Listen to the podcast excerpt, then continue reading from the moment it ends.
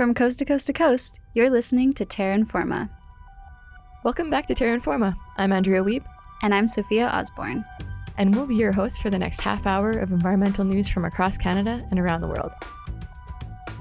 This week on Terra Informa, we will be looking back at the past two weeks of climate change news with the release of the Intergovernmental Panel on Climate Change's most recent special report, which discusses the impacts of an increased mean global temperature of one and a half degrees Celsius.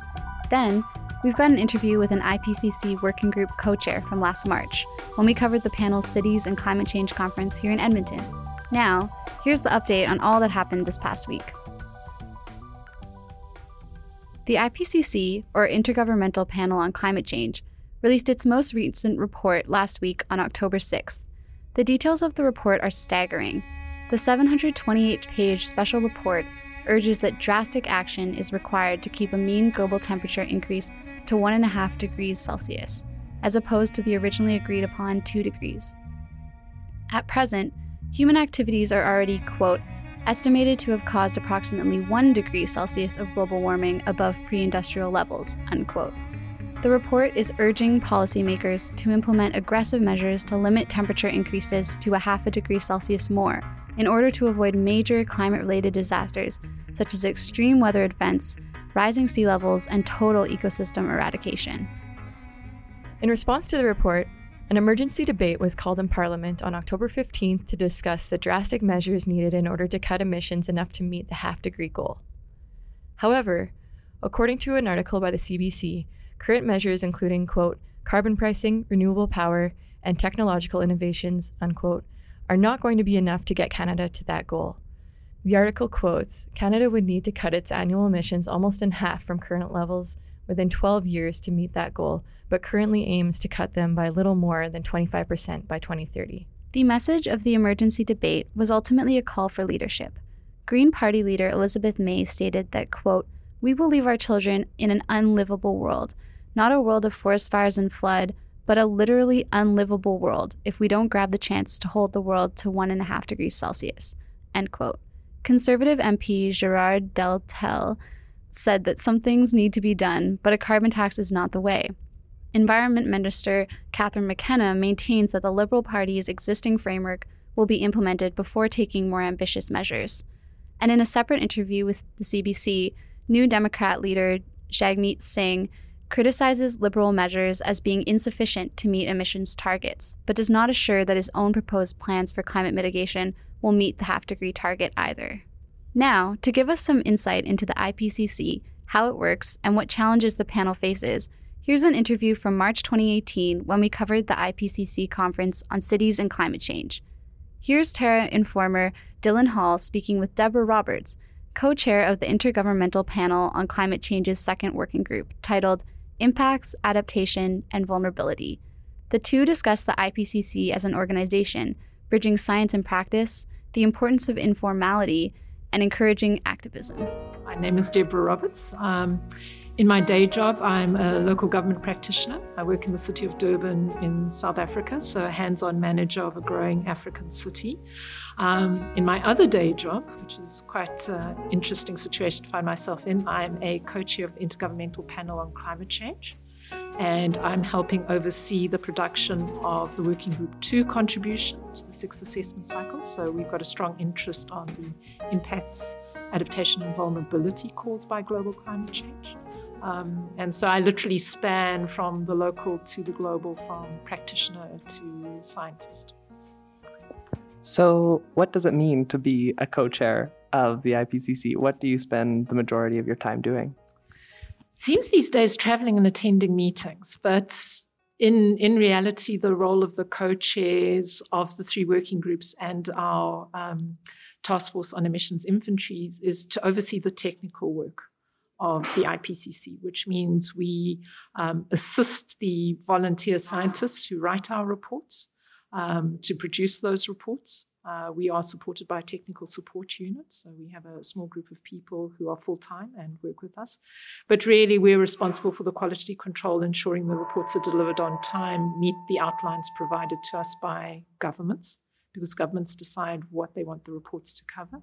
And so we ensure that that material is, is presented as far as possible. And we interact with the government. So it's, it's a huge process of co-production. The volunteer scientists produce the reports. We then take it back to the governments, um, who look at the summary for policymakers with us and, and work through that so that we reach joint agreement on, on the messaging. So in effect, we we are very privileged to, to work with some of the best climate scientists in the world um, and assist them in delivering these very important policy, very relevant reports. So as an intergovernmental panel, how does the I P C C ensure representation from a whole bunch of different countries? And I suppose for you personally, how did you get involved? Yeah, so we've, we've got a very strong commitment to regional balance. Um, so when you look at the election of the Bureau, so the people who oversee the assessment, and so the co-chairs are part of, of the Bureau, there's a very strong attention to regional representation, that all of the regions of the world are represented. We've just gone through the process of selecting the authors for the main assessment report. And again, what do we look at when we assess authors? Obviously, expertise, experience relevant to the topic and the chapter that they will be involved in, but we're also looking at gender balance and regional balance. And the reason we look at those is not because we want to be politically correct, but we know that diverse voices will bring very different uh, views um, to the assessment process. And so that's critical for us, is to have those very different opinions, because the assessment process isn't a linear uh, process. We need those diverse voices to say, well, we think it means this, no, we think it means that, and then they reach a, a common agreement on that. How did I end up there? Um, I was nominated, so the Bureau is made up of people who are nominated by their um, countries, and we are then elected. So I was nominated by South Africa, and I suppose putting uh, words into the mouth of, of my government, they felt it was very important in this assessment cycle, which is so policy relevant. So this is the post-Paris assessment cycle, a time when the policy direction of the globe has changed. They wanted someone who had a strong grounding in science, because that's my original training, but who was also strongly aware of the pushes and pulls in the policy space, who had real on-the-ground, in-the-trench experiences. I was very fortunate following that nomination. Uh, the countries um, who voted at the elections felt that those skills were, were relevant and, and so voted me in. I've heard that in many ways this conference in cities is partially your child, and a focus of yours as cities. Um, is that true? Oh, yes. I'm, I'm, it's it's definitely been my mission as, as a co-chair, particularly as the first um, co-chair who, who is a practitioner scientist, not a full-time research scientist, to think about what value add I can bring. Um, and I think the value add lies in, in the fact that there are an increasing number of us who are bridges between the scientific and policy world. Um, and I think common sense is is also a, a big directive in this. The majority of us now live in cities, so if we're concerned about where climate change impacts, it impacts cities very directly. If we're concerned about adaptation, the best opportunity society has to adapt lies in the way it develops its, its cities and, and human settlements.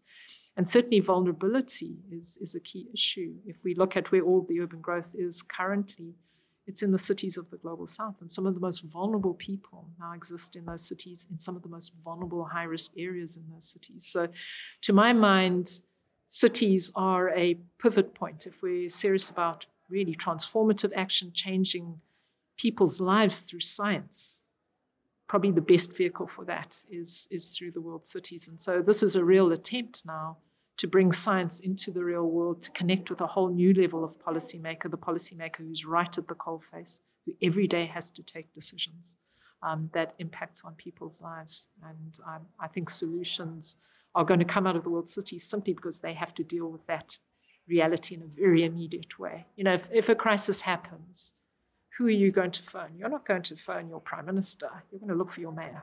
Mm-hmm. So, you know, I think that's, Uh, where the solution space is, is most active, and we need to get that solution space working towards a climate-smart future. Um, and I think we, the, the great leadership we've seen from Mayor Iverson here in Edmonton just speaks to us. Here is a mayor who has a real eye on the present, but a very keen eye on the future, who understands the role of science in changing the future of his city, um, and is keen to be an active agent for change. And look how rapidly he's changed the discourse. I mean, it's, it's amazing. You would never get that change as rapidly at a national level. So a real catalyst for change. So in your talk yesterday, you said that three of the most difficult problems and complex problems in the world are climate change, urbanization, and globalization. I was wondering if you could frame the connections between those things in relation to cities for us. So, I mean, I think urbanization is, is a very obvious one in the sense that, as I said yesterday, we're living through the most rapid period of urbanization in our species history. So, you know, over the next forty odd or so years, we're going to have to build the same amount of infrastructures we built over the last four thousand. There just simply isn't enough um, resources available in order to do that. So that's a, a huge disruptive force in the sense that we're going to have to think very differently about how we develop going forward, because it's physically no longer possible within the limits of the globe to achieve that. But the people are coming. They are migrating into cities. You've got natural growth in cities. Um, and if you look at the revision of the world population estimates, they've just been revised upwards to potentially almost eleven or twelve billion people by the end of the century on the back of sub-Saharan African growth. And a lot of that growth will occur in cities. So you've got this enormous push of people, but an inability to repeat what we've done in the past. So that's why urbanization is such a dis- disruptive phenomenon. Obviously, that links into climate change in a big way, because all of this big city build is now going to happen in a changed climate. And what is unique about cities is cities have always been located where there's been stability, where there's been access to resources, and where we've had a more or less stable climate, which has allowed these big economic infrastructural centers to emerge. And now you're changing the rules of the game, particularly because the majority of our urbanization is um, happening in littoral areas, so coastlines along rivers. These are areas which are going to be very vulnerable under climate change conditions because of storm surge, sea level rise. So you're changing the rules of the games for cities. You're doing big city build, but changing the sort of age-old rules of city building. You are finding cities now in places where they can't rely on, on long-term climate being amenable to, to their activities. So that's where those two, two link in. And then the globalization, of course, speaks to the nature of what cities do. So climate change speaks to where they are, but globalization speaks to what cities do because they are now the heart of the world's economy. Um, And so the rules of that game become particularly uh, important. So if you talk about my own city region, for example, how have we been impacted by globalization? Well, if you look at the trade rules, what happens around poultry production in places like North America and Europe? Those parts of the world now only eat the white meat of the chicken. So you end up with a whole half a chicken that has to go somewhere. And the trade rules currently allow for, for example, a massive dumping of the brown meat in countries like our own. And because we can't protect our poultry production, that means that in my city region, we've had to close large chicken farms because of this dumping. So the whole economy of the city is now impacted by this set of global rules, which doesn't set a fair playing field. And I think that's that's the problem. So now you've got big city build in an untraditional form, because a lot of it is going to be informal. It's going to be small and um, medium-sized cities in places like Africa. That big city build is occurring in a situation where the climate is changing dramatically and impacting all the resource bases. And you've got these rules, which means there's no fair playing field economically to allow cities to Um, have the resources and safety nets against these changes, because poverty is this huge magnifier of all of these other problems. If you're poor and you're facing all of these other threats, you just don't have the resources to deal with them. So they form this literally a perfect storm in many places around the world. Um, and that's the difficulty. At the city level, you can't only opt to deal with climate change. It's not all about carbon. You've got to think about employment and poverty, and you've got to think about infrastructure provision. And you've got to be able to come up with an equation that allows you at the end of the day to produce cities that are sustainable, fair, equitable, and everyone has a decent chance of life and at, at well-being. So, and that's the real conundrum for the twenty-first century. So you mentioned where you're from and Durban, South Africa. Yeah. I'm curious, you've written about it as a case study for urban action and transformative adaptation to address global environmental changes. Can you help listeners envision Durban and envision it, how it's adapting and acting? Yeah, so, I mean, Durban, I think, is in many ways, although South Africa stands apart in terms of its level of, of urban development from many other countries on the African continent, because we are very highly urbanized compared mm-hmm. to the more rural landscape of, of other cities. We're a coastal city, we're a big port city. Um, but we're also quite a schizophrenic city, because you'll see we've got a strong urban core, which looks very much like downtown Edmonton, if, if you had to have a look at it. Um, but at the same time, that urban core, and within our same municipal boundaries, is surrounded by vast areas of rural land under traditional leadership, so tribal leadership. So again, not dissimilar to, to the Canadian um, situation. So you've got a complex governance system between a city hall form of government and our more traditional forms of, of government and, and land tenure, which is, is a challenge. Um, We are a biodiversity hotspot, so there are thirty-six biodiversity hotspots around the world, and our city is located right in the middle of one of them. So obviously we've got an enormous responsibility to ourselves and to the world at large to protect that biodiversity. Um, and at the same time, we've got the highest levels of poverty of any of the major South African metros.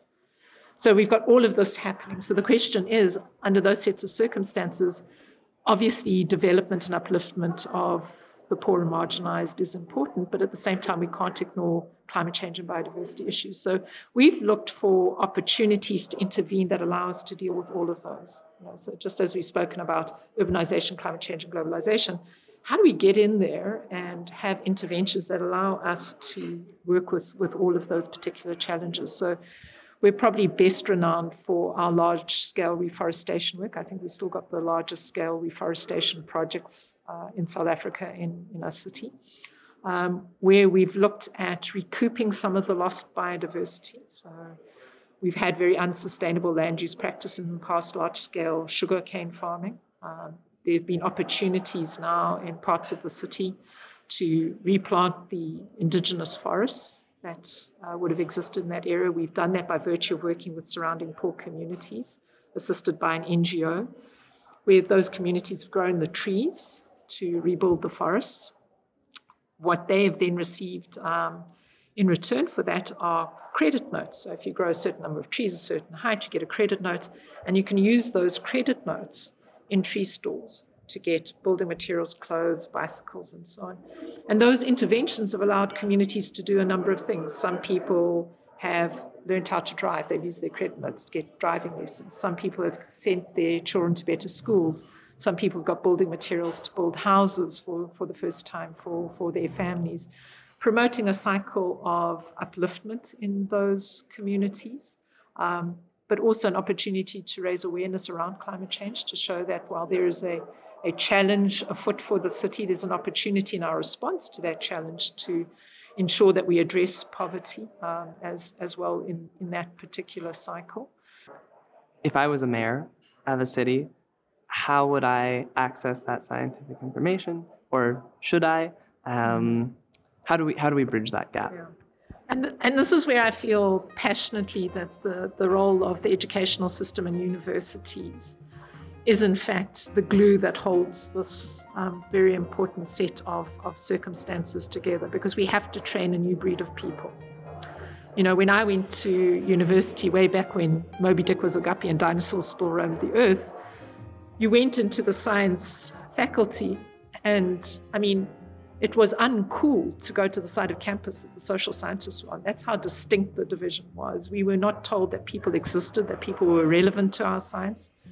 Um, and certainly, so we were given a whole set of high-level scientific tools, but I had to learn for myself how to use them in the real world, in the political space.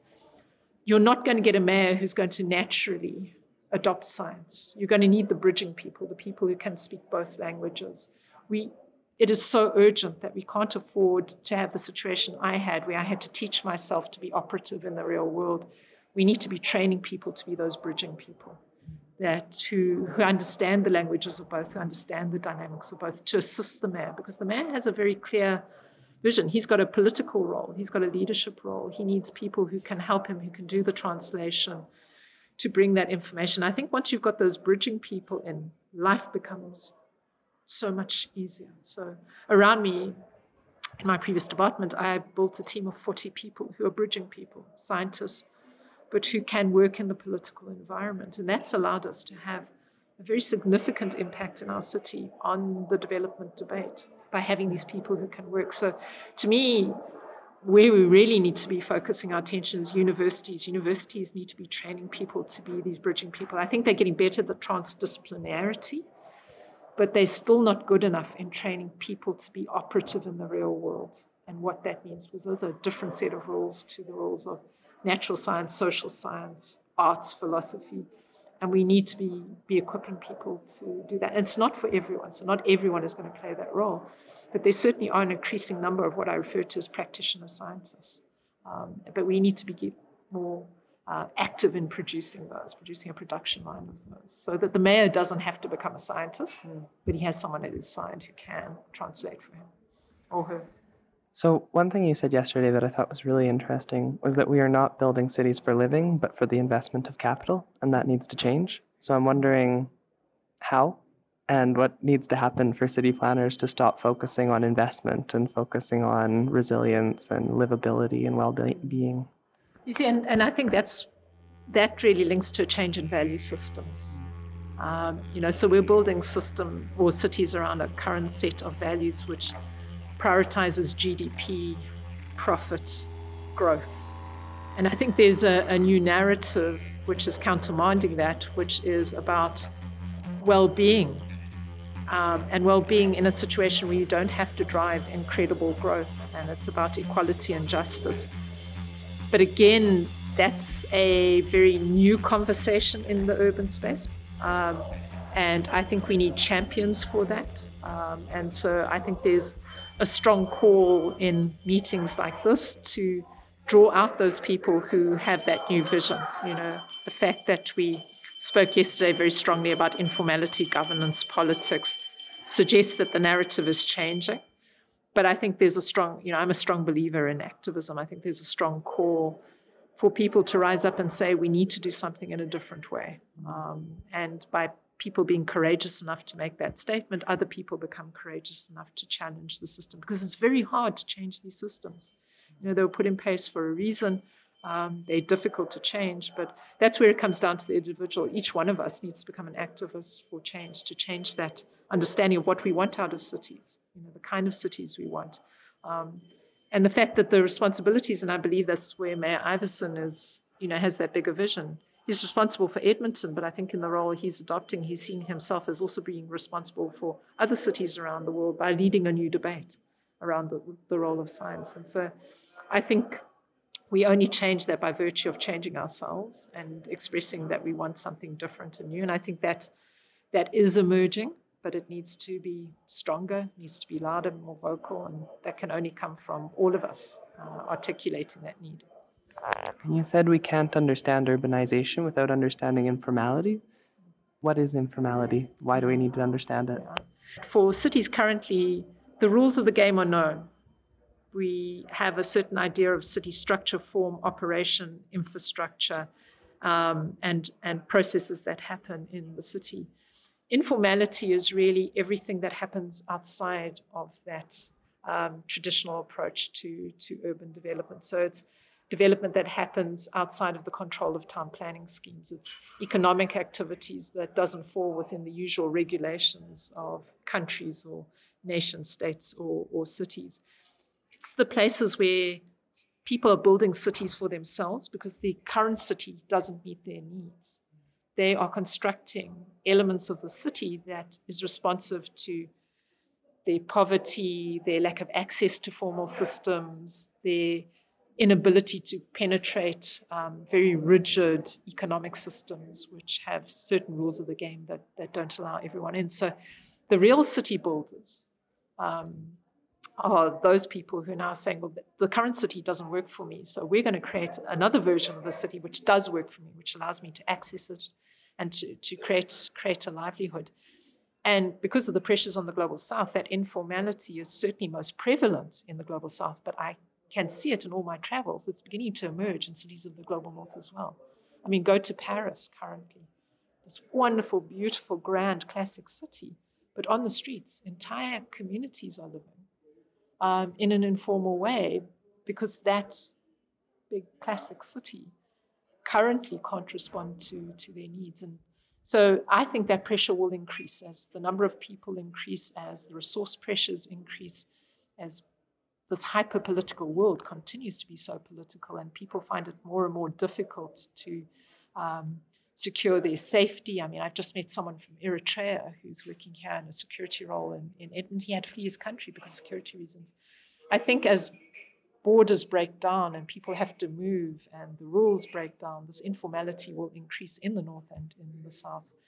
And I think we have got to own that as one of the major megatrends of the twenty-first century. We want it to go away. We think we will make it go away. We simply will not. And I think that's the new, we can learn lessons from, from that, that approach to the city. We don't want to romanticize it because it is hard and it is difficult. We want to improve well-being there, but I think it's a new form of city building. It's about that right to the city and access to the city. And, and people now are saying, well, if cities are the place where the world is actually happening, the economy, the socialization, the culture, we all want a part of it. And, and we have to open up the doors more effectively in cities. So we're going to have to throw out some of the rule books, I'm afraid. So, Deborah, I could keep talking to you for an hour, but we are out of time. If there was any one big takeaway that you could request listeners to take with them, what would it be? Yeah, you know, I've I've kind of got to the age where I've I've reverted to um, my youthful activism again, and it would really urge people to become city builders in your own right. You know, and, and you can build cities in in a number of ways. Get to know your neighbours. Um, be responsive to who you vote into government in, in, in your cities. Hold your leaders accountable.